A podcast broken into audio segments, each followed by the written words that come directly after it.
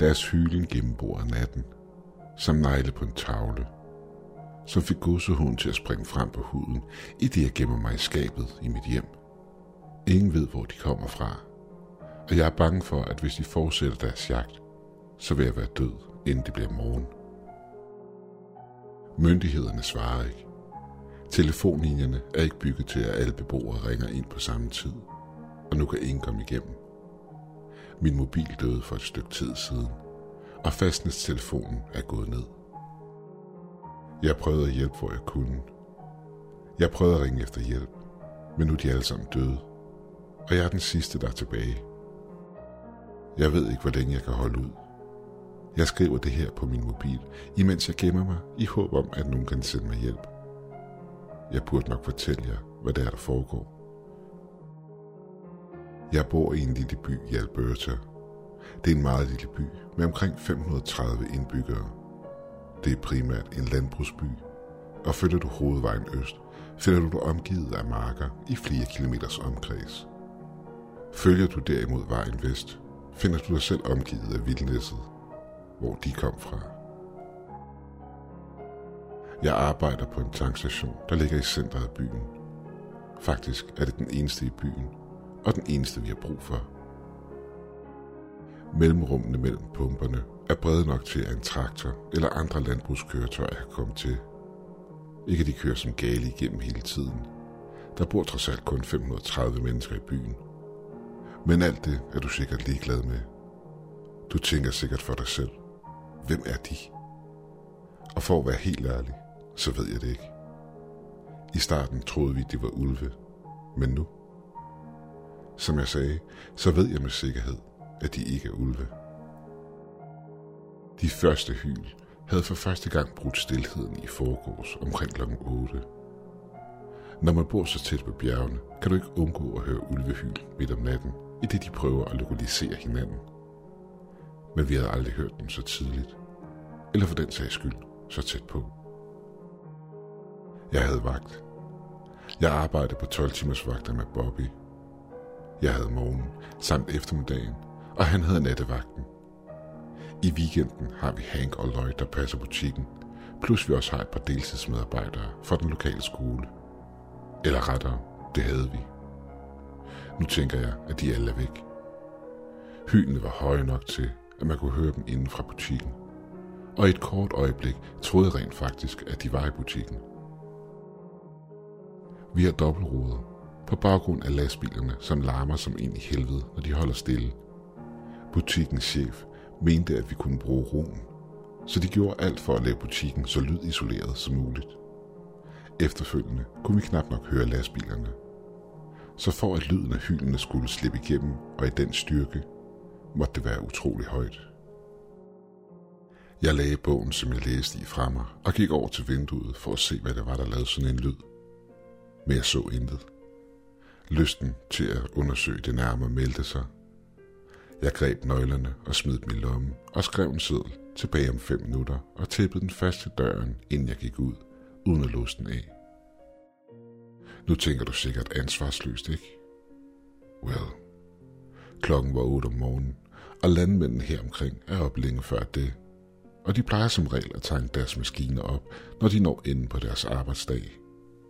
Der vil ikke komme nogen forbi, som ikke kunne vente fem minutter på, at jeg vendte tilbage til min post. Så bare tag det roligt. Jeg gik ud til kanten af vejen og stirrede ned ad den lange tomme vej og hele vejen ned til skovkanten. I en stor by vil en tom gade være et rødt flag. Men her, her er det normen. På det her tidspunkt af dagen arbejder alle, eller også de gamle og visne væk i deres eget hjem. For at kunne forlade deres hus for at bevæge sig ned til byens steiner, for at få fat i morgenmadstilbuddet for de morgenfriske. Det var her den første løb over vejen. Den blege form løb over asfalten, i det dens lemmer fløj i alle retninger, i det den løb. Den løb på alle fire og virkede menneskelig i dens form. Men den havde to arme, der stak frem, hvor skulderbladene skulle have været. Skabningen var udmagret, som om den ikke havde spist i flere uger, hvis ikke måneder. Dens hud var bleg og så ud, som om den var trukket stramt hen over dens benede krop. Jeg kunne høre den sled knirke, i det den bevægede sig. Den løb lige op til døren af et hus og lå lige ud til vejen, og lige igennem den, som om døren slet ikke var der. Jeg hørte et overrasket skrig bryde ud inden for huset, og vendte mig om for at løbe tilbage til tanken. Jeg nåede døren og rev den op og løb hen til disken og kastede mig over den. Fyldt med frygt, lod jeg min hånd glide febrilsk frem og tilbage under disken, hvor kasseapparatet stod. Jeg åndede lettet op, da min hånd ramte skæftet på shotgunen, der hang på sin plads. Jeg vidste, den var let og ville give mig to skud. Jeg gravede dybt i min lomme og trak nøglen til pengeskabet frem. Jeg bøjede mig ned og stak nøglen i låsen, drejede håndtaget og trak lugen op. Ind i pengeskabet lå et bund pengesedler, der kunne smides i kassen, hvis det blev nødvendigt, samt nogle mønter, en bog, samt en boks til ammunition til shotgun. Jeg greb boksen og talte indholdet. 8 skud, hvilket gav mig 10 skud i det hele. Jeg har jaget en del. Du tager en uge fri og tager ud din vens hytte, hvor du bruger den første nat på at spejde området med en lommelygte, i håb om at se genskinnet fra dyrets øjne. Dagen efter bruger du tiden på at jage dyret, du har stødt på aften før. Men det her, det vil være anderledes. Det vil være som at jage en el, hvis den angreb. Jeg vil ikke have meget tid til at få et skud af. Den lille beholdning af ammunition betød, at jeg var tvunget til at lade hvert skud til, i det jeg bevægede mig over mod Lloyds hus. Hvorfor Lloyd? Fordi Lloyd er den person, jeg går på jagt med. Han er måske bare en kollega, men så vidt jeg ved, har han et mindre lager af ammunition i sit hjem, som han løbende fylder op. Hvis nogen havde muligheden for at tage kampen op mod de skabninger, ville det være ham. Jeg løb op ad vejen imod Lloyds hus og så flere af skabningerne ligge på jorden ude foran, alt imens en sort væske løb ud under dem. Jeg så Lloyd stå i døren med en cigar i den ene hånd og shotgun i den anden. Han så på mig og gestikulerede et hej med sin cigar. Jeg løb op mod ham med mit våben i hånden. Da jeg nærmede mig døren, brød endnu et hyl frem, der sendte mig på knæ, i det min trummehinder var ved at springe. Heldigvis nåede jeg at smide mine hænder over ørerne i tide, hvilket resulterede i, at jeg smed min shotgun fra mig i processen. Lloyd var knap så heldig. Han lå på jorden og vred sig i smerte. Jeg rejste mig op og humpede bekymret over imod min ven. Blodet løb ned ad siden på hans ansigt og ned på hans hænder, som han desperat holdt op foran sine ører. Det var tydeligt, at hans trummehinder var sprunget, i det han var blevet ramt af den overvældende lyd. Han rakte ud efter sin shotgun og trak sig selv op og stå på sine usikre ben. Det var tydeligt, at hans balanceevne var fucked. Han sigtede på mig med sit våben, og jeg frøs fast. Vil han skyde mig nu? Han gestikulerede med våbnet, at jeg skulle flytte mig, så jeg trådte til siden og så en af skabningerne stå et stykke bag mig, imens den tykke sorte substans, som jeg gik ud fra var blod, flød tilbage ind i dem. Jeg bandede højlydt og løb hen for at samle mit våben op. I det jeg skulle til at samle op fra jorden, flængede et brag fra Lloyds shotgun over den stille gade. Jeg greb mit våben og vendte mig om og så Lloyd falde bagover. Rekylet for våbnet havde fået ham til at miste balancen og havde sendt ham i jorden. To af skabningerne sprang på ham med det samme og rev store lunser kød af fra hans krop og puttede det i munden, som indeholdt rækker af sylespidse tænder. Jesus Christ, mumlede jeg. Et af væsnerne drejede hovedet med et sæt over imod mig, alt imens en dyb knoren undslap for dybet af dens hals. Den sprang af løjet sli og løb lige op imod mig. Jeg hævede min shotgun, sigtede og skød. Havl fløj igennem luften og ramte deres mål. Skabningens ansigt blev forvandlet til et virvar af itureven kød hvilket tiltrak opmærksomhed for to andre skabninger. Jeg vendte mig om at løb alt, hvad jeg kunne, imens jeg desperat prøvede at lade mit våben igen. Mit hjerte bankede, og jeg kunne mærke frygten tage over, i det mine hænder begyndte at ryste voldsomt. Jeg trak en patron op af lommen, og skulle lige til at skubbe den ind, da jeg tabte den. Der var ingen tid at spille, og ingen tid til at stoppe op for at samle den op. Jeg trak endnu en patron op af lommen og det lykkedes mig at skubbe den i uden problemer.